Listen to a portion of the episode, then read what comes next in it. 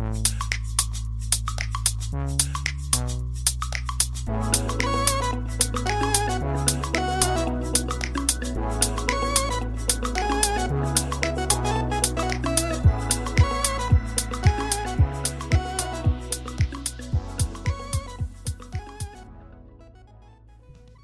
迎收听日本排球土光部，我是来自 Podcast 新手村的多喝水。今天就是这个第二周赛程的结束啊，然后又是来到了这个双人录音的时间。很巧不巧，我的伙伴今天目前迟到了，就是在这么忙碌的时间，我们抽空出来录音，也是在这个就是下班之后，大家赶来录音室。然后录音的这样的一个紧凑的行程啊，所以他也迟到，我也觉得也没关系。那我就觉得我自己就先来开个场。这周啊，果然就是说赛程观赏非常的困难啊，因为这一次第二周的赛程，就日本来说的话是在巴西比赛，所以也会有非常多的这个时差的问题啊。不管是像是第一天塞尔维亚这个2:30的这个比赛，我那时候本来要，因为我通常会在限时上面做这个倒数的这个接连动作，也可以提醒自己，也可以提醒大家。那我差一点忘记了，因为就是在这个隔天的这个半夜的2:30，然后我就还好，我差一点忘记，我开始倒数。其实也有看到说有些人是会点击这个倒数的提醒的，毕竟特别是在这一周啊。就算是有这个倒数的提醒，我觉得也会非常困难，因为除了这个2:30啊，到了昨天礼拜天的前天，昨天的半夜4:30比赛，我记得比完已经隔天早上清晨了，但是就是看完就觉得非常值得，就算是很可怕的看到了这个第五局啊，也觉得说。有看真的是太好了，因为看到真的是好几球就是跳起来，快想尖叫这种，但是又不行，因为又是这个大清晨的，然后家人都还是睡觉，所以不可能就是这样大吼大叫的。那我们就来讲一下这个进入美国站之前啊，说实在，在这一周也是有非常多精彩的比赛，而且我发现这一次其实女排的赛程都排在这个一周的最后一天，非常多的赛程挤在一起，然后又有好几场是觉得相当之精彩的一个比赛，就是那种排名前段的在互相对抗的这种对决。那因为在礼拜六的时候，我上传了有关就是不管是韩国站还是纠结到不行的塞尔维亚站的一些心得，就看到了当天就是剪完结束之后，来了，说人到，那我们就给他 setting 一下，那我们进一下广告。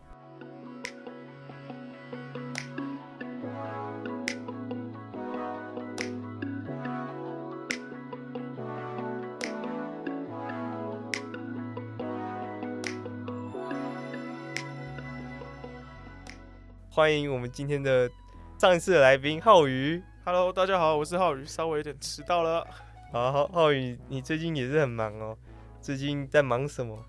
就是工作上，因为我们也要办排球了嘛，所以就在忙很多赞助的企划的部分。那加上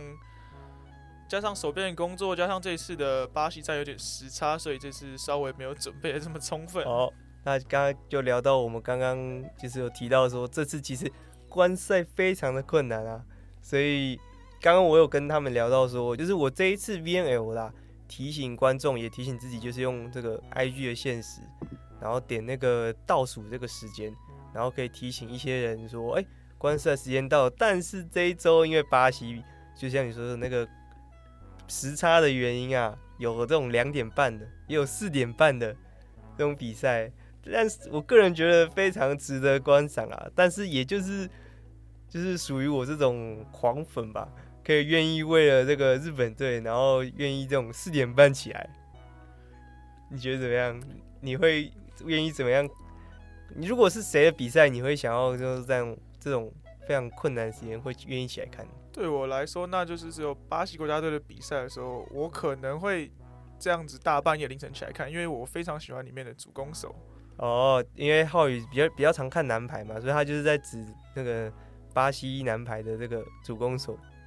的部分，会愿意。只有他的比赛，你都愿意半夜起来看吗？我之前真的有，因为他们巴西在比赛，我半夜有起来看。所以对这一次，因为这次真的比较忙，然后没有我说，毕竟下一周就是那个男排了嘛，你会想要愿意看他哪一个对局，所以然后愿意起来。你不会看对局吗？会，还是会看对局啊。如果是那种对局差，但是我还是会想要看他的表现怎么样，哦，因为他也是会是一个起伏蛮不定的球员，啊，所以有时候可能会大起大落，就跟你一样嘛。什么跟我是啦，我就是大起落落落落落。大起大落，没事没事，毕竟又不是跟他们一样时常在那种竞技的状况之下面。对啊。那我们回到刚刚，其实讲到一半，讲到说这个进入，我刚本来想讲德国站的内容啊，因为浩宇，你这礼拜是看比较少，这礼拜真的是看比较少。你看了哪些？大概稍微看的也好。稍微看的话，就是打塞尔维亚，然后还有跟美国站，我有特别有看一下。哦，那我觉得你之后可以去听我上一集，因为我上一集就是非常纠结这个塞尔维亚站这个部分。结果到了德国站，因为浩宇也知道，他只有看结果，他知道就是这场比赛就是3-2，又输了。看完这一场比赛的心得，我那时候我就留在我的这个 IG 上面的限时说，我以后可能怕看到第5局，我就会不想看了，看到就很害怕。有啊，我特别关注到限时写说，哇，在5局大战心脏受不了啊。对，你看比赛会看到那种很投入这种情况吗？还是你平常就是通常因为只关注选手，没有特别为哪一队加油，然后就不会？就是那一队输了，然后就觉得怎么会输给，怎么会输了这样子。看球的时候当然会啊，尤其是如果是我自己本身篮球排球一定就特别支持的球队，只要打到最后输了，我当然会替他们非常可惜。而且有些就是怎么讲可以拿下的，但是是自己的状况，可能团队失误导致最后输球。篮球部分我特别就有感触了。哦，对，因为就是会有那种明明就可以。然后就输了，就差一点，就明明就一口气过去就过去，结果就始终打不过去了。我就觉得那种时刻就是真的是实力会刚好，就是你以为比赛就这么刚好，然后那个时间点分差被拉开之后，然后就觉得啊，其实差一点。但是我觉得其实那个时候特别考验，不管是选手真正的实力水平，还是那种心态，甚至说对应到那种非常艰难时候状况所展现出来的表现，我觉得更能体现那位选手多么强。我觉得这也就是算竞技运动迷人的地方，因为没有那种稳赢的啦。如果你今天可能球的状态稍微不好，就很容易被逆转，或者是被以下克上的这种局面。这也是我看球赛觉得很迷人的一个地方。哦，你刚刚讲到这个以下克上哦，虽然昨天那场比赛不是以下克上，但是因为我不是说美国站对日本哦，我是说也是同一天，然后也是在巴西，然后是巴西打美国，如果巴西直接在主场被美国可以算是血虐，被 KO 哦，直接被3-0。我那时候看，就是因为我那时候没有直播的时候看，但是因为我后面慢慢把它追完，说3-0也太夸张了吧，然后才看到了这个美国的阵容，因为我前面的时候我只看了第一周的美国站。那我第二周的时候其实就比较没有看美国了，然后才发现第二周的美国的这个阵型啊，跟第一周的其实差蛮多的。就是在美国的第一周的时候，有这个橘队福举的这个 Drews 的金发的一个这个左手，在这一周的时候其实算是好像没有在名单里面。我这一周有特别看一下美国比赛，这一周他们那一只左撇子我是目前是没有看到了，目前没有看到他上场。对对对，然后结果在巴西打巴西的这个名单跟打这个日本的名单，美国的几乎是完全不一样的，才发现美国可能是为了，我觉得他们应该是为了巴西，让就是二阵去对付日本。只有一个大炮手，我看一下是29号的一个非常，应该说现在美国队的身体能力，我觉得比以前更强，就是更靠那种弹跳人啊，然后跟那种在攻击上面的。怎么讲？简单讲就是觉得他们跳起来更高，然后灵活性更好。应该说他们就是用他们劲爆的身体素质跟高打点来欺负这些亚洲人。对，高打点都是高打点，但是我觉得现在的美国队的素质，就是那种身体素质，就是去年感觉到 VNL 是他们确实有在练人，然后也是练这一批。到今年真的 VNL 他们完全觉得跟去年差很多。我印象去年日本队美国的时候，美国是被3-0的，就是 VNL 的时候，我印象是这样子。然后，但是这一批在经过这一年的洗礼之后，觉得他们变好强哦，就是跟以前的那样的情况不太一样了，有一种这种世代交替的感觉。这一次的阵容真的有跟日本上有很大的差异吗？就是你觉得主要差异的话，会是像我刚刚所说的，只有29号。都在场上，其他的都不一样。自由人、举球、举队，然后另外一支大炮，2支蓝中都不一样，全部不一样。为什么我会觉得说对抗巴西的阵容的时候是算是一阵吧？因为他们那一个阵容里面，除了有他们就是那时候金牌，他们得金牌的那个蓝中，那个叫什么啊？我忘记了。Washington， 他在对抗日本的时候是没有上场的，但是他在巴西站的时候是先发出场。那这一位选手就不用说了，他就是当时奥运金牌的其中一位嘛，的阵容的其中一位。还有另外一位是这个，我记得他当时有受伤，但是他那时候也是就是奥运金牌的其中一位。是那个举队的 Thompson 吧 ，Thompson， 12号，对，他也是算是伤愈回归吧。当时是去年是他跟 Drews 会轮替做举队，但是他因为他中途后来受伤了，后面好像就是因为我比较没有关注美国队，所以我不确定他到后面是什么时候回归的，但他这一次。他就是在巴西站的时候有上场，然后也表现得相当之好。再加上1号，他们的举球员1号的那个队长吧，对，是队长。那个左手的举球员，他还是非常厉害嘛。他的发球在这一场比赛里面把巴西给发爆了，因为巴西现在就有一个问题，就是他们的大炮手跟自由人。在接发球，尤其是那个，我看一下他叫什么，完了，反正就是巴西的大炮手其中一位，在这个先发的一位那个边攻手，他跟自由人的配合算是完全被这个美国队的这个举球员队长，然后再加上还有一轮是，就是美国的另外一位大炮手是这个。Blummer 嘛，对 Blummer， 对 Blummer， 这一位我记得这一位大炮手，我印象对他蛮深刻的，是因为他曾经有在日本打球，然后他当时所属的队伍是这个电装蜜蜂，但是只待了，我记得印象是1季还是2季，然后后来就离开了。所以我对于这位，因为我记得他也是220几公分还是200多公分，这么高，超高。然后，但是因为这位选手他在对抗日本队的时候，第5局的时候出场，结果被发爆，送了一个日本的大礼，所以这也是我特别讲出来的一个原因。但是他在这样，就是 Plummer， 我很好奇，就是虽然他可能是因为身高很高，所以教练想练他，但是因为他不管是对抗巴西还是对抗日本的时候，其实接发球都出现了一些问题。所以我也蛮好奇，说为什么教练会愿意去启用他，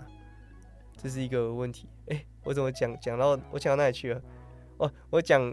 美国对巴西3-0嘛，然后就觉得说哦，因为美国扣阵，然后留到对抗巴西这场，对，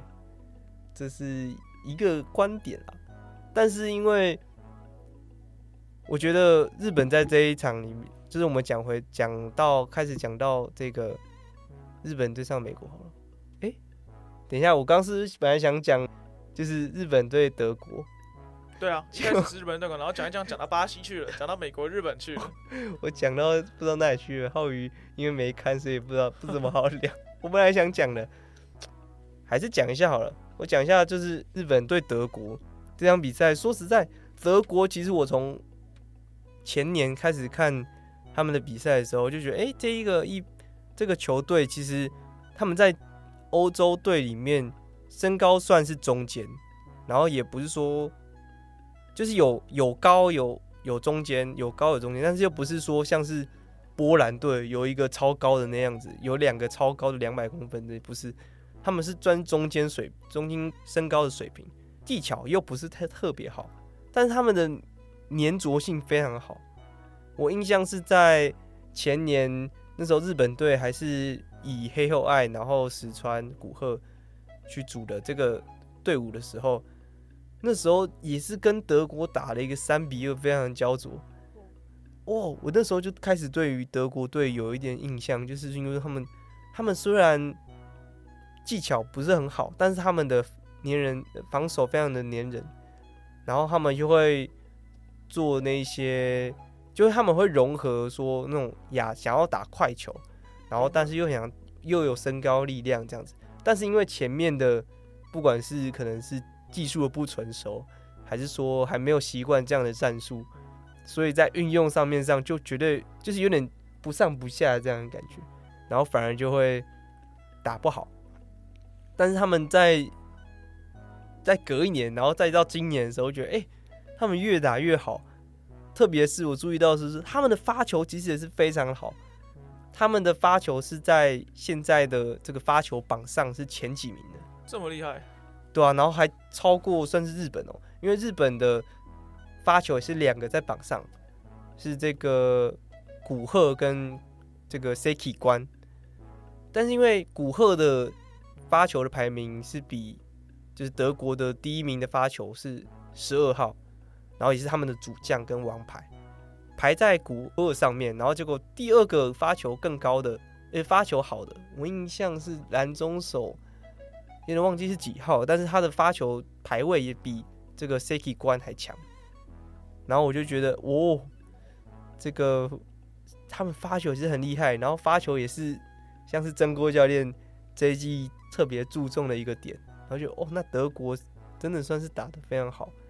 他的又有打又有掉。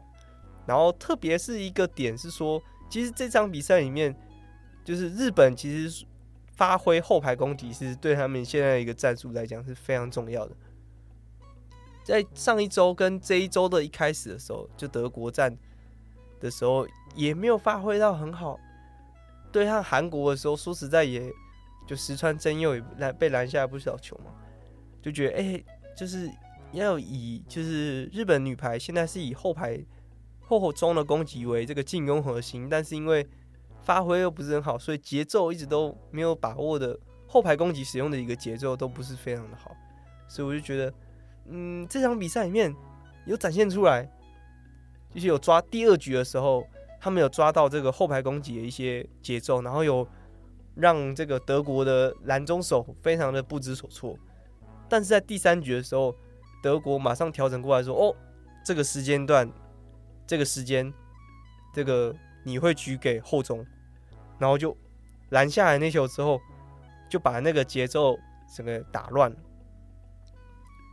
但是第3局的时候，又就是在这样一个来回的拉扯之后说，其实有发挥出后排攻击的一个节奏点是非常好，但是德国还有透过一个方式去限制对方的一个后排攻击。因为日本有一个特点是说，现在啦，他们的后中只要接球了，就是他们只要有一个人接球了，他们就不会说让那个人参与进攻，会直接就是让那个人消失在攻击的场上面，所以就让减少了对面篮中手的一个需要犹豫的一个点，然后所以他们就一直大炮手瞄准直线，让后中的大炮手去防守，减少到后排攻击，让那个篮网的效果出来了。基本上只要抓两个点，就是对他们来说会以这个成绩来说会比较好抓吧。对，然后如果像是篮中手也有发挥，但是因为在一些，尤其是这场比赛里面，我记得就是荒木的 B 块是有发挥的蛮好的。其实我印象他们打5局的时候，其实有一个点就是他们每次在第4局的时候，很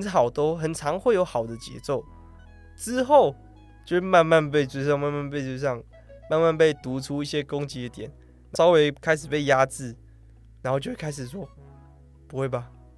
又要进到第5局了吗？”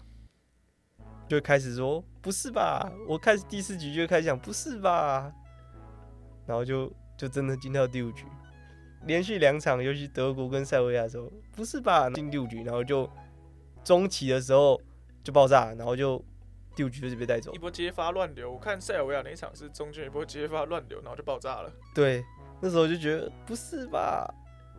然后就乱了。因为这场比赛也有看到说，蛮少见的是林琴奈的失误啦，因为像超宇说，他上次有说到说，他其实没有注意到这位选手，他确实因为像是他的球技，他的功能，他在球场上的一个功用就是比较不显眼，不管是接这种呛死球，还是说因为他的攻击次数比较少，甚至是说因为他在这一季其实说实在是被压制了不少。在去年的时候，浩宇说实在，他林琴奈为什么会说？特别觉得你可以关注他，是因为他在去年的时候，他的得分率真的是跟今年是差非常多的。他去年几乎是，我记得是在 VNL 的后半段的时候，他的攻击的觉醒，直接在世锦赛也是发挥到爆炸。但是因为在今年的时候，确实有看到大部分人日本队现在，你说首发阵就是以 Seki 关，然后林琴奈这两个。举队跟举球做组合的这个阵型，然后还有井上爱里沙这样的一个阵型的时候，林琴奈通常是第一个抓这个节奏的点，但是因为他在这一季的时候被针对的非常的严重，大家都会先篮网先针对他，先盯防他，就是篮中手也会，所以他就攻击得分率跟去年其实差非常多，然后也让这个起节奏的点没有起来之后。就有一点说哦，先给大炮，就有一点陷入说没有第二个可以找节奏，因为后排攻击的节奏也不好，所以少一个林琴奈被观看的点之后，另外的就是这个后排后中攻击跟这个大炮手。那因为贝飞说实在也没有去年强，去年就是这个岛村的贝飞是非常的厉害的。就是不是到这种顶尖等级的，通常是拦不住他的。那德国战差不多就是这样的一个感觉吧，就是说虽然有打出不错一个后排攻击的节奏，但是因为德国应对的相当之好，不管是因为战术，还是因为他们的黏人的防守，还是因为他们发球，都是非常厉害的。所以德国现在目前排名在前面。是我记得他现在是排在日本的前面，他多日本一场胜场，7胜吗？还是6胜？六胜的，哎、欸，目前德国是6胜，对，他是6胜，然后日本是5胜，然后终于进到昨天好不容易拿下了一个，就是站在悬崖边，这样再不拿下来就进不了决赛圈了的美国站。浩宇，你这场比赛。有看了吗？那你对这场比赛的印象是什么？对于美国站这场比赛的印象，我从第1局开始看，那我最有印象的就是37号的和田由纪子，他哇，他第一局发挥的非常好的是他的后排攻击也非常有力，而且我发现他是日本女排里面唯一一个用跳跃发球、跳扣发球的选手。欸，那你这个就不太对了，就是你这样一讲出来，有人的粉丝会开始生气哦。嗯，是这个石川真佑的粉丝，石川也是跳发球啊，你不要忘记啊。可是第一局一开始的时候没有看到他使用啊。欸，那你就没有注意看了。嗯，看来你真的是太忙了。石川真佑也是跳发球，而且他是在这个日本联赛里面的跳发球的一个 标志跟标杆啊。哦，是吗？对对对，他绝对是的。然后因为日本里面跳发球特别厉害的其中两位，当然就包括这个和田啊跟这个石川。那我觉得你之后可以再看一下这个石川的发球啊，因为我记得石川的跳发球在这场比赛里面也是有得分的。那这就是我疏失了，没有注意到这部分，因为没办法，我的关注全部都在和田由纪子的身上。那这场实在是表现得太好，真的，我觉得你会只注意到和田是不是没有道理？毕竟他都拿了30多分啊！他真的这场比赛拿了超级多分，他拿了32分，是我记得是我有听里面的解说，他有说到说，在这一次的 VNL 里面只有2场比赛有出现一个人拿30多分，而和田就是那其中一个。这场比赛真的从第一局开始就好强啊！而且我发现第一局其实我有关注到的部分是，虽然第一局是没有拿下，但是日本我觉得防守反击这场是他们做的还蛮好的地方。就虽然说美国每个都用身体素质在欺负亚洲人，但是呢，日本还是有找到蛮多应对方法去对付美国的。哦。这个说到第一局其实我那时候看的印象，因为他们那时候就是一直处于这个落后的阶段。说实在，在这一次的日本，就是日本队他们的比赛里面，很多输的比赛里面都是很长，就是一直落后，一直落后，就会觉得一直在防守。虽然这是本来就是日本就是一直在防守嘛，但是就会有一种现在就有一种落后之后就会很难一直追，因为一直都在落后。所以就会追得非常非常辛苦，就会要追进了，剩一分了啊，又被拉开了，就会有这样的一个感觉。但是因为这场比赛里面，我那时候非常讶异，就是看到就是上场的这个选手们，不知道浩宇有没有注意到说，其实上场蛮多不一样的。这个我真的没有很仔细的在看，所以没有特别注意到。你看吧，就像我上次说的，如果你不仔细看，你也不会，就是说，甚至说知道说哪一个球员上场，哪一个球员上场。你看吧，因为像我也，如果我不仔细看的话，我其他队的也不一定知道说哪一个人上场，哪一个人上场。特别是说那种不是特别有名的，就是肯定是会容易被忽略的。那这场比赛里面一看的时候，我一看就是日本大换阵，他们首先是把这个井上爱里沙给换下来，换上。除了韩国战之外，还没有先发，就是除了韩国战之外，其他都不是先发的。这个石川真佑是说大大的瞩目，还有这个蓝中守的这个入泽这场比赛也没有先发。虽然在第二周的时候他先发的次数是比较少，但是他没有出场是让我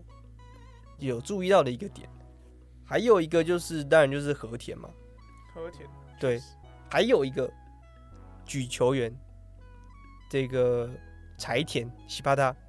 柴田那时候出场的时候，我是觉得心中觉得说，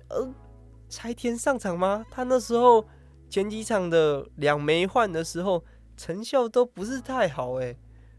他跟和田好像又没有说完全配到很好的这样的一个感觉，因为当时我前面就只看了说。前面都是替补，就是2枚换，只换了就是前面一排的轮次之后就换下去了，然后就觉得柴田稍微有点担心这样的，但是又心里就觉得说让这个 Seki 关有进入休息的一个状态是还不错的，终于有让关休息一下了。毕竟在前面虽然说日本队防守算非常好，但是。因为来回波多，那举球员触球次数也会特别多。那体力的消耗肯定是日本队里面数一数二多的人，甚至比这个大炮手还要累，因为他跑动次数，他碰球速度，他需要观察对手的一些时间，需要动脑的时间，都是比其他球员多非常多的。然后我就觉得哦，好，那我们来看看他的表现。这我想应该是同样身为举球员的多喝水也会有遇到一样的状况。当对上开始防守出现一点问题的时候，举球员头就很痛。对，因为你不去追又不行啊，你对上又不一定有修正好的人，那我肯定要尽到我这个最大的一个职责，去举到这颗球嘛。所以我觉得啊，好，没事。我们来看一下这个柴田正选之后的一个表现。然后虽然回到第一局的一个情况，第一局的时候虽然就是像前面说的，他前面一直落后，但我那时候就觉得说，不知道为什么，好像没有那种有点担心的那种感觉。虽然一直落后一两分，但是又没有觉得说好像不知道怎么得分，就可能也是这样的感觉，就感觉到日本队的攻击在因为这样的战术，就是人员的调度，不管是柴田的出场还是石川的出场，都觉得就是人员的变化也可能会造成对手的不太知道怎么应对。这就是可以讲的另外一件事，因为攻击手的变化让日本队的攻击也出现一些变化，因为选手不一样嘛，那打球的习惯也不一样，会打出的球的球种也不一样，就觉得虽然落后两分，但没关系啊，第一局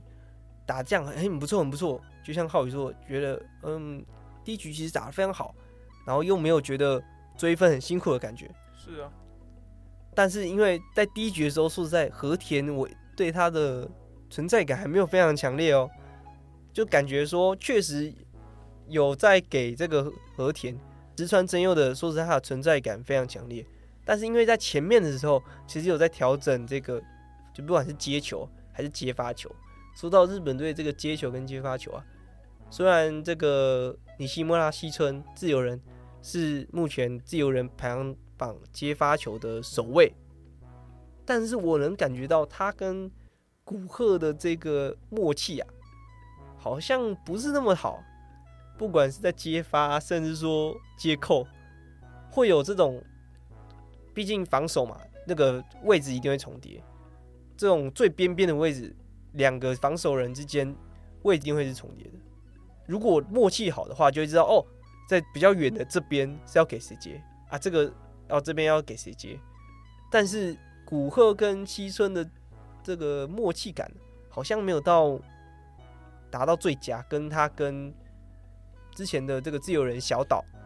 跟他小岛的时候，完全感觉到他们两个的一个默契，就说哦，很放心给你接这样。但是跟西村的时候，觉得我也要接，你也要接这样。讲到这个就可以想到，我跟多尔水打球的时候，绝对不会是我接球啊，他都自己很知道。浩宇真的是只能拜托别人接了。什么拜托别人接？我防守也是还可以的，好不好？没有，我觉得你发球比较好。发球。讲到这个，我们来讲一下，虽然有点跳题啊，但是因为浩宇太久没讲话了，让他讲一下话。因为我跟他通常会在假日的时候打球，我对他的印象说实在都不是很好。为什么？没有啦，还是有好啦，发球最好。对，你自己觉得？发球，我觉得发球不错啊，我都会找想要发的地方去发，那也是一个我可以花比较多时间去想的，毕竟有8秒钟的时间嘛，我可以好好的想我要怎么做这件事情。这件事其实不是每个人都做得到的，因为有人不知道他可以想去哪里发球，有人就只会把球发过去，有人连发过去都有问题。没有啦，这就有点夸张了。但是就是发球点位的这个思考啊，我觉得其实非常重要。既然我们说到发球，我就可以觉得聊一下说这场比赛里面的发球。就像你说的，和田的跳发是令你印象非常深刻的，再来是这个石川真佑，对我来讲其实印象也是非常深刻。这很特别，就是这两个人刚好是连续发球的点位，所以这也是这场比赛非常重要的一个节奏点，就是当这两个人搭球的时间的时候，你就会觉得说机会来了，要把握这机会。因为一般来讲，你可能会觉得说哦，发球发过去是给对面攻击的机会，但是这个思考只要一转变说哦，其实发球是这个抓节奏的这个时间点的时候，就会想说哎，这支队伍的强发点在哪里？那我们强发点的时候就可以关注说哦，那些人他会去发对面是谁，或者是说他发球有没有得分，可以创造连续得分的这个时间，是对于我觉得是这个看比赛里面非常可以关注的一个点。然后像是和田他的跳发嘛，跟石川，那说实在以前的应该说上一个阵型，也就是原本的一阵，日本的原本一阵发球的节奏点是在这个古贺跟这个 Seki 关，这两个就是他们之前的时候强发的一个点，也就是他们抢节奏的一个时间点。但是因为这两个都是跳飘，是哦。另外现在这两个是跳发，但这场比赛里面古贺的发球反而让我印象没有那么深刻，可能是因为其他两个太强烈了，所以我就觉得哦，这个资讯其实美国队是事先没办法应对的。我其实在换人的时候，就是看到这样换人名单的时候，我就在想说真锅教练是故意扣这个阵型扣到这样吗？还是说他其实就是因为要调整说前面的攻击力的不足，因为前面都是偏防守嘛，就会觉得说哦，得不了分耶，就分数很难得，然后换到这样的阵型，攻击算是偏强的，因为和田是攻击型的嘛。和田是攻击型，对。然后刚刚说到林琴奈其实就是防守型的，他但是就是他虽然是防守型的，但是他去年的时候在攻击上面的举队的攻击上面做了一个突破性的进展，但是因为被针对，所以让他的原本其实说实在他是不擅长攻击的，他是完全的防守型，所以。现在换成攻击的阵型，我觉得哦，有攻击性了，然后发球也有做出不同的变化，让美国队没办法及时的去做应对。讲到哪里了？讲到发球啊！我怎么讲一讲不知道讲到什么？完了，浩宇，你还没有什么看法？还有什么看法吗？就是我觉得。那如果以球风来讨论好了，对于多少来说，你觉得以美国这种，虽然你是日本队的球迷，但是美国队这种比较算身体素质靠暴力的打法，跟我们这种亚洲球风比较细腻的球风，你对于这两种球风有什么特别的算见解吗？或者是比较喜欢哪一种的打法？像我个人我是比较喜欢暴力型的这种打法，因为我觉得这种很帅，毕竟我男排看多了嘛，所以你这种这么高打点，然后打去都很大力这种。我有一球第一局我记得有看到，就是在后段的时候，日本队接了一个沙西米过去，然后美国队的大炮直接超大力的锤下去之后，日本队就暂停了。那球我真的超帅啊，我超喜欢这种打法。说到这个重扣型的那在我讲到这个聊球风这个之前，我觉得就可以讲一下美国队这一次上场的球员。特别是他们这次上场那个举队，这一次上场虽然是不是说是第一人，就是不是刚刚所说的 Thompson， 但是这个其实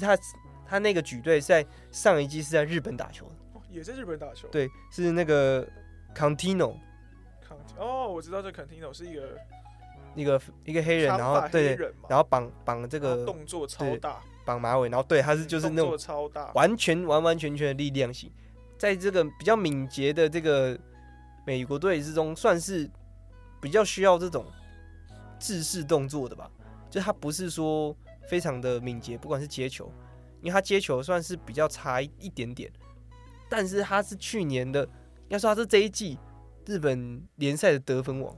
这么厉害？对，他这一季是日本联赛的得分王。在这个丰田六女王 Toyota 下台，所以那时候看到说是他他居然上场了，那发球是不是可以发他但是他是不是举队，所以又不太会接球，然后算了，但是他就是那种暴力型的，但是可以看得出来他在球的选择上面其实他蛮挑，因为我有看到有一些稍微没有修正，当然因为不可能修正球都到位嘛，那在给他后排的情况下，他的动作很容易跑掉，就是没有办法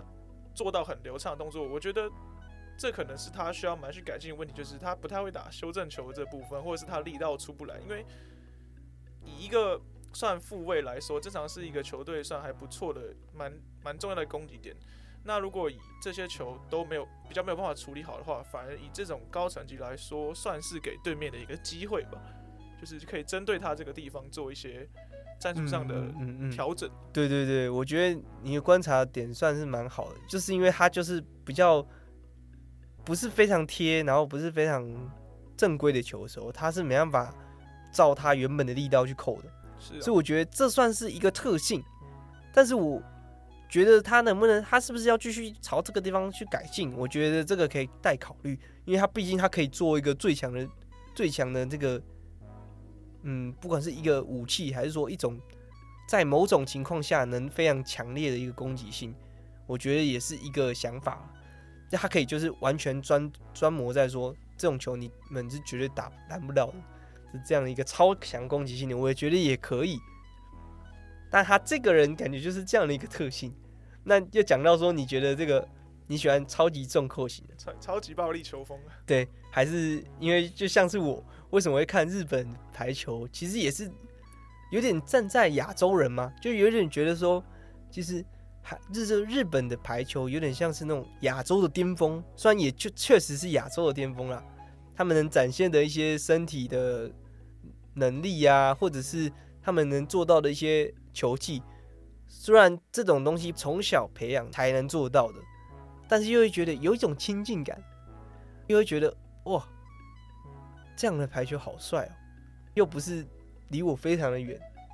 就是有点像是如果你有看排球少年，就是这个白鸟泽对上这个乌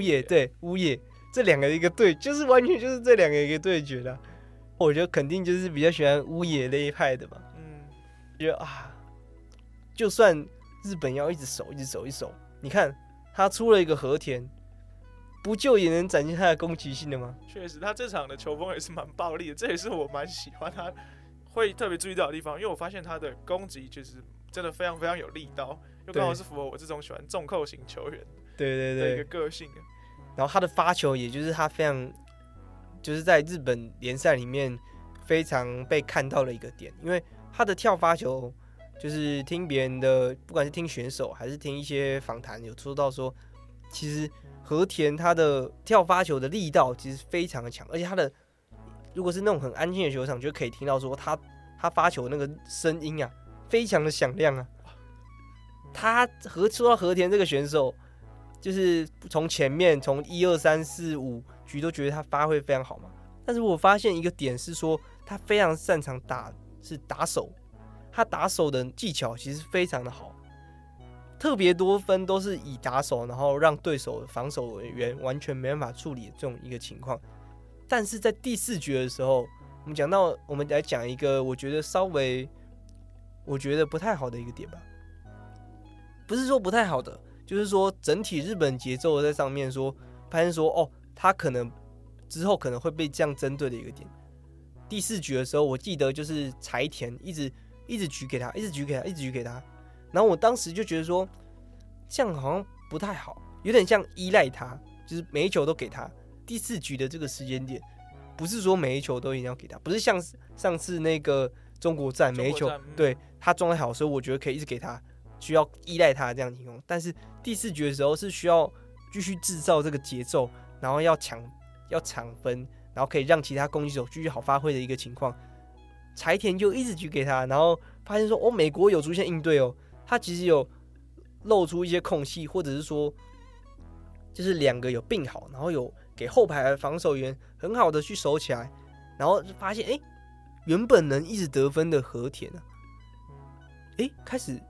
得分率开始下降了，就是被守起来的那种感觉开始下降了。柴田你还要继续举给他吗？对面拦网做好，然后接球做好，然后就在那时候第四局的时候，我以为因为第四局的时候美国队的时候一开始是领先的，领先蛮多的，但是后面就逐渐的就是被打防守反击，因为被接起来嘛，然后打防守反击通常是很难守住的，基本上是不太好守，对啊，就是接下来干对面大炮手就是重扣嘛，嘣，是啊，因为对面的就是大炮手其实是非常厉害的，虽然只有一个是正选，然后其他还是替补，但是也是算是平均水平非常高，所以我觉得哦，这个算是可能之后会被针对的一个点，因为毕竟和田他才出场21岁，他21岁，但是他现在才出场没多久，是啊，还没有，应该说大家还没有普遍收集到他完整的数据，不会像对中国战0-9那一场非常非常的被针对，他真的那一场真的是被手爆了，对，就是他还是刚出场，他能有这样的表现非常厉害，但是他之后在下一周甚至到这个世界杯，他是能发挥出同样的能力吗？就是在对面完全针对他的时候出现一样的能力吗？如果是这样的话，就是只有像古贺这种等级的，说实在，古贺还是在所有的日本队选手之中，我觉得算是这种拔群的，是啊，对啊，因为一定被先封他嘛，对啊，就是一定是主力大将啊，对啊，大家一定先关注这个古贺，他在前排的时候先关注他，他在后排的时候先不要离开他这样，但是还是可以，这是得分榜，对，他的得分榜还是非常高，虽然他在这样最近的时候是有一些状态是一些起伏，但是他的这个得分能力还是非常高。那如果和田在这样的情况下，他就是他被针对的情况下，还是能做出一样的一个成效，虽然不用说到32分啦，但是能打出让就是队伍有节奏的这种攻击的话，我觉得能看出这个选手的潜力会更强。虽然都讲到和田啦，但是我是想聊一点石川，虽然就是浩宇连石川是跳8球都不知道。石川这次我没注意，下一次我觉得会好好的看，这一周没办法，真的有点太忙了，工作上。对啦，我觉得没关系，但是我是觉得说，石川确实，你要说跟其他攻击手比起来，他确实是没有那么显眼，因为毕竟还有就是在日本队这场比赛里面的蓝中手也是非常的显眼啊，尤其是这个亚麻达山田。他在第3局还是第2局的时候，最后的一个这个背飞快攻也能展现说，哦，他直线斜线都能打。虽然在第1局的时候打了一个直线，然后弹到对方的这个外面那只手，然后最后弹到自己身旁的一个这个线，就哦外面一点点，然后最后还是得分。然后从这种越来越陡的这种拦网到可以直接扣下去，扣到别人自由人身上都直接喷掉，这种重扣，我就觉得哇，和那个山田亚麻达他真的是确实发挥非常的出色。当然，在这场比赛里面的石川啊的一些不管是处理球，然后一些关键的性的一些前排的攻击，我觉得都是非常的重要。就我觉得，因为他打出来的球还是跟就是井上爱里沙不一样，所以我觉得哦，还是有就是让美国队见识一下，就是不是一样的球风嘛，所以应对的方式就会出现不一样，但是没办法做及时的变动。就因为假设我是美国队，我甚至没办法想象说这一场就是井上爱里沙不会上。我觉得想不到，没办法会辩证，因为辩证啊，你突然换一个，你关键的，然后你就算和田，就你就是大炮手换，然后就是举球员、举队都换，对啊，就是没办法想象。所以我那时候又讲到说，就是我在想真锅教练到底是怎么样。虽然他在访谈里面他有知道说，就他发现说，就是球员的状态有下滑，不管是林琴奈还是井上爱里沙，还是这个那个 Seki 关，所以才换的。但是我觉得，是不是还有就是同时的一个意图？有可能在测试，或者是他刚好有别的意图，是他就是想要用这个阵容，有特别留一手去打美国的这种想法。对，我那时候就想到，留一个最后一战，就跟这个中国战的时候，虽然不是说一开始就换，但是一样有在最后一战，每一周最后一战的时候。都做这个换证的一个效果。但是虽然聊了这么多，我等一下聊到50分钟了，完了。刚刚怎么讲？就是其实这个录音就是在录音的时候，因为这个机器啊，好像应该要录30分钟的时候就休息一下，不然会有那个噪音。那我们先休息一下，那我们等一下回来继续讲。我其实还是有很多想讲，虽然都是我在讲这一集。这一集虽然我跟浩宇说你不用担心啦，反正我们就当聊天，但是我一不小心就一直讲，我实在还不知道什么，就是做一些比较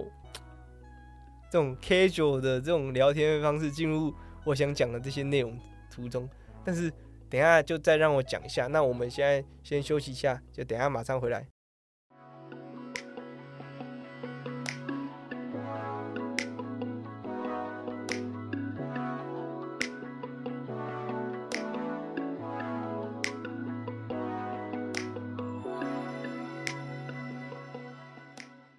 好，我们回来了。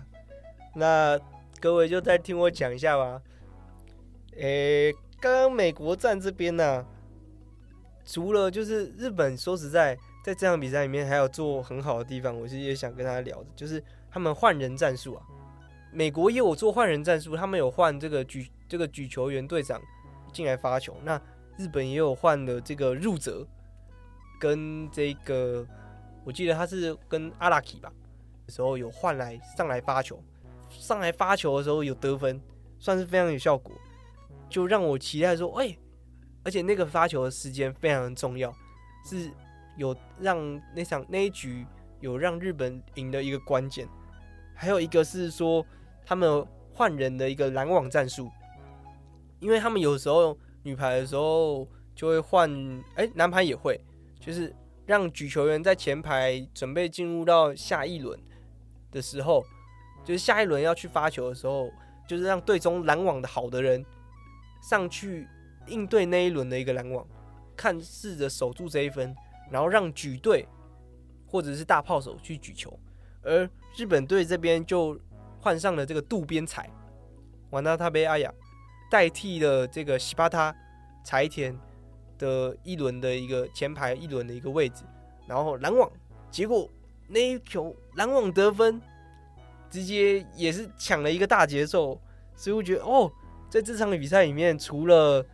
这个替补上场的一些成为先发的一些球员有做了非常好的一个表现之外，替补上场的球员也做了非常好的一个表现。好吧，那这场比赛里面，我就觉得算是一个松一口气吧，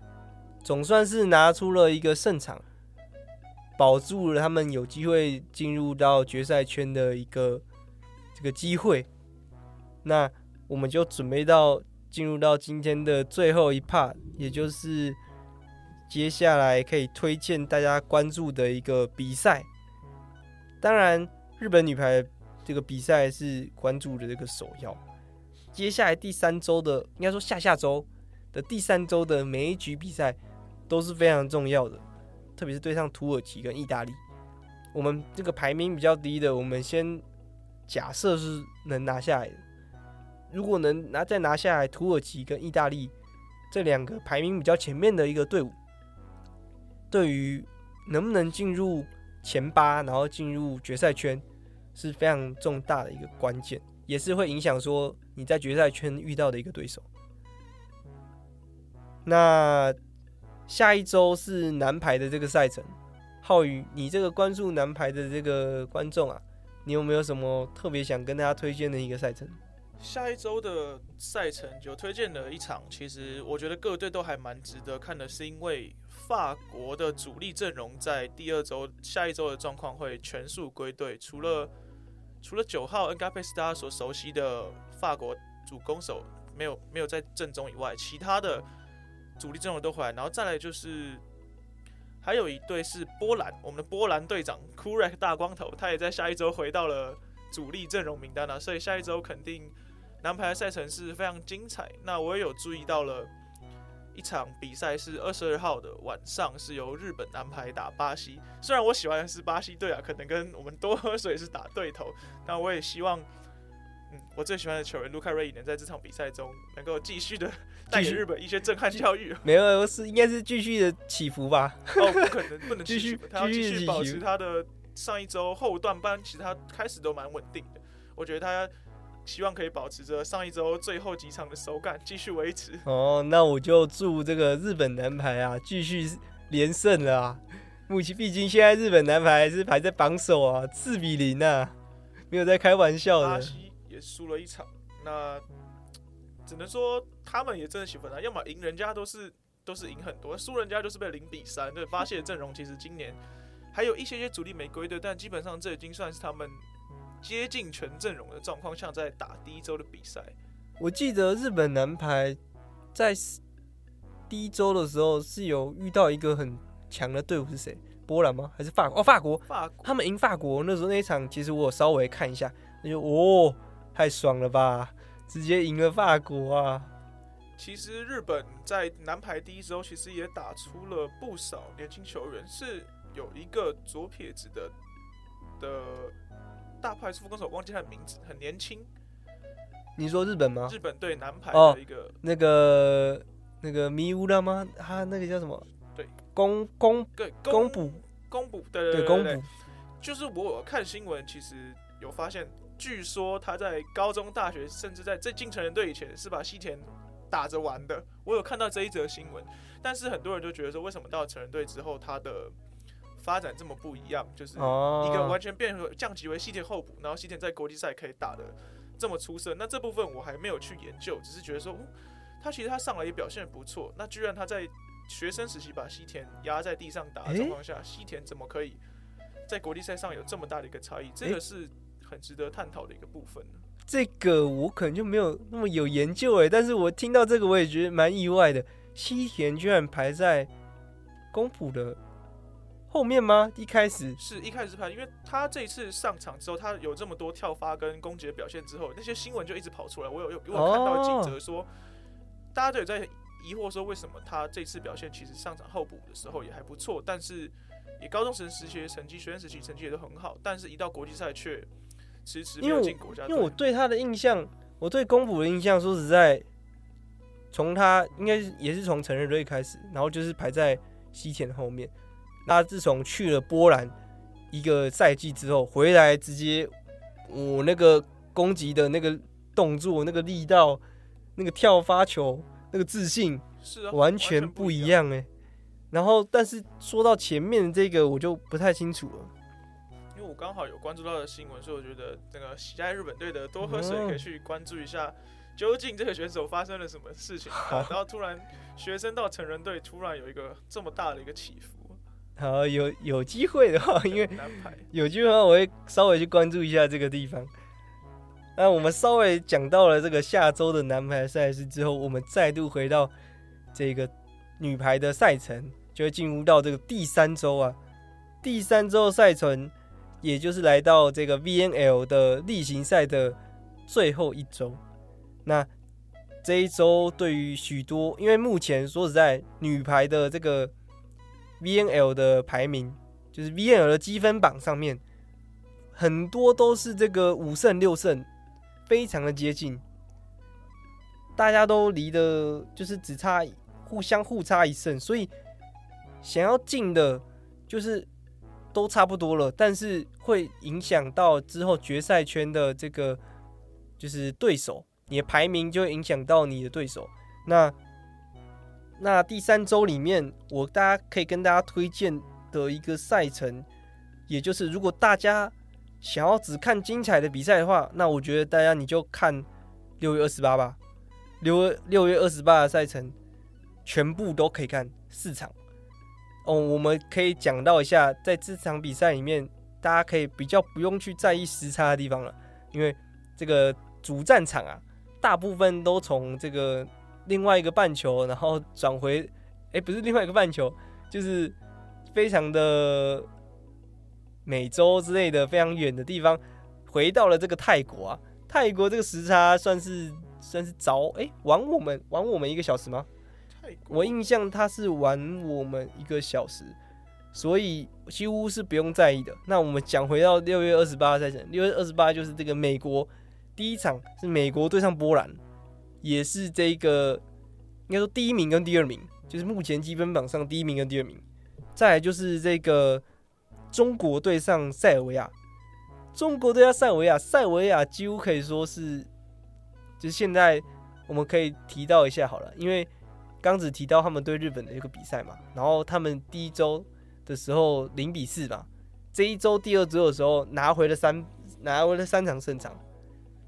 就是现在是3-4，所以他们其实已经没有输的余地了。他们就算拿了7，他们全胜了，都还不知道结果。但是他们要拿上这4场胜，第三周4场里面，其中一场对上中国。那中国现在这个战绩也是非常鬼，我印象是第3还是第4，也是排在最前面的那个位置。再来就是6月28第三场比赛是日本对上土耳其，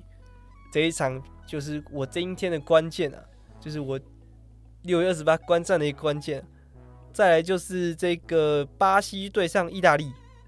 因为意大利也是那种 VNL 不太会派所有都正选的一个这个队伍，所以他的排名没有到那么高，我是能理解。然后他们对上刚输给美国队，以0-3输给美国队的这个巴西，也是令人期待的一场比赛。所以如果各位你们不知道就是 VNL 要怎么看，那我觉得你们直接下一次如果观战女排的话，直接看6月28的一个赛事就可以了。那我个人再跟大家推荐一场，就是这个波兰对上德国。波兰对上德国，对啊，因为像是浩宇你就刚有看到嘛，你们看到那个波兰的排名嘛，就觉得怎么那么奇怪，波兰今年好厉害。对啊，波兰你看那个世界排名不是也就第8吗？那之前更低，之前是因为这几次赢了蛮多场比赛，所以慢慢爬到前10名以内。之前我记得大概是14、9到12、14名左右，差不多是那个位置。那我觉得可以跟大家聊一下，就是波兰队为什么他可以就是在这一次这么的夸张 ，VNL 有这么夸张，是因为其他队没有派出最强之情吗？是因为这样吗？但我个人认为是不是啊？其实，在这个波兰队啊，在前年的时候啊，他还没有换教练。去年的时候，他把教练换成了当时带领韩国队拿下东京奥运铜牌的这个主教练请了进来。他请了这个超级教练进来，然后结果在去年 VNL 的时候，说实在，他们的阵容跟前年是没有太大变化的。但是有多了几只大炮手，然后就是觉得那只大炮手是他们新练的这样的一个感觉。结果在这个今年的时候啊，大换血，今年举球员换了，原本是一个超老的，我忘了是几岁的，但是就是超老的一个那个举球员，那个举球员不知道待了多少国家那多少年，现在换了一个稍微身高偏矮的一个举球员，很常看到对手会针对他的攻击啊，但是他的举球的配球、球感，然后防守都是令人惊艳的，就是跟以前的波兰队，就是要打出现在波兰队的排球，绝对他的配球是非常重要，就是他的球值是非常重要的，再加上他们现在的大炮手。非常的怎么讲？敏捷，是那种矫健爆发型的，也是那种爆发型的。但是他们跟美国队又有点不一样的是，美国队的大炮手的侵略性好像没那么强，但是那个波兰队大炮手的企图心，尤其是那个11号，我觉得浩宇，如果你之后会去看波兰比赛的话，我觉得你可以去看一下这个波兰的大炮手，特别是11号。哇！他之前是我记得他上一次选进是这个16年、17年了，这么久以前呢？对，还是18年。但是他这一次就是隔很久嘛，这次又再度回来，展现非常有侵略性的跟企图心的一个排球。站稳了一个正选的一个位置，然后再搭配原来的这个很高的200公分的一个拦中手，再加上一个新练的也是新的95号的另外一个拦中手，他的数据我印象在 VNL 也是非常高非常高，拦网的数据。最后我觉得一定，如果你不看去年或是前年，你可能不太会知道的这个200多公分的举队，不是说你会不知道他，但重点就是他的成长，他带领队伍的一个成长的成熟度，跟他球技的一个成熟度，跟他的视野，就是他的防守非常的有现身性。你200多公分的一个防守非常的好哦，我觉得这个也是，就是如果你不看以前，就你不会知道他防守没那么好，但是你现在看到他防守扑的，跟他救的，跟他判断的都非常的厉害。你看一个200多公分，然后他的防守又很好，就又很敏捷。对，是他不是笨重的哦，他已经是可以练到，就是原本好像笨重，练到很敏捷的一个200多公分的一个选手，就觉得哇，这个选手多拼啊，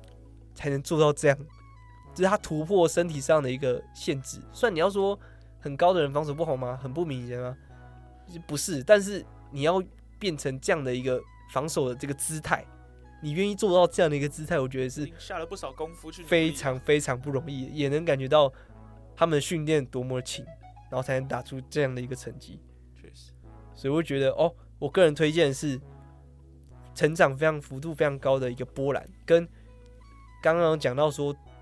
整体都非常好的一个德国，战术也执行的非常好，整体的防守非常黏的一个德国战，我个人是非常推荐这场比赛的。啊，我好像一个人讲一个快半，这不是我有错啦，因为我其实就跟他讲说，我可以啊，我可以就是可以让你多讲一些话，让你发表一下，但是我个人不太会 MC 啊，这一部分我还要再做努力啊，也请浩宇多多担待啊。没问题，他就也是确实我比较稍微没有准备，所以准备的不够多，所以才跟不上话题。他就听了我这样叭叭讲了一个快半，也是辛苦他了。那希望浩宇下次还愿意来听啊，不是听啊，是要准备啊。对啊，是要准备啊，但我会在这个 MC 上面会再多做一些思考，要怎么去带给这个来宾更多的一些话，或者要讲的一些事情。那希望大家也多多担待。谢谢收听今天的日本排球推广部，我是来自 Podcast 新手村的多喝水，我们下次见，拜拜。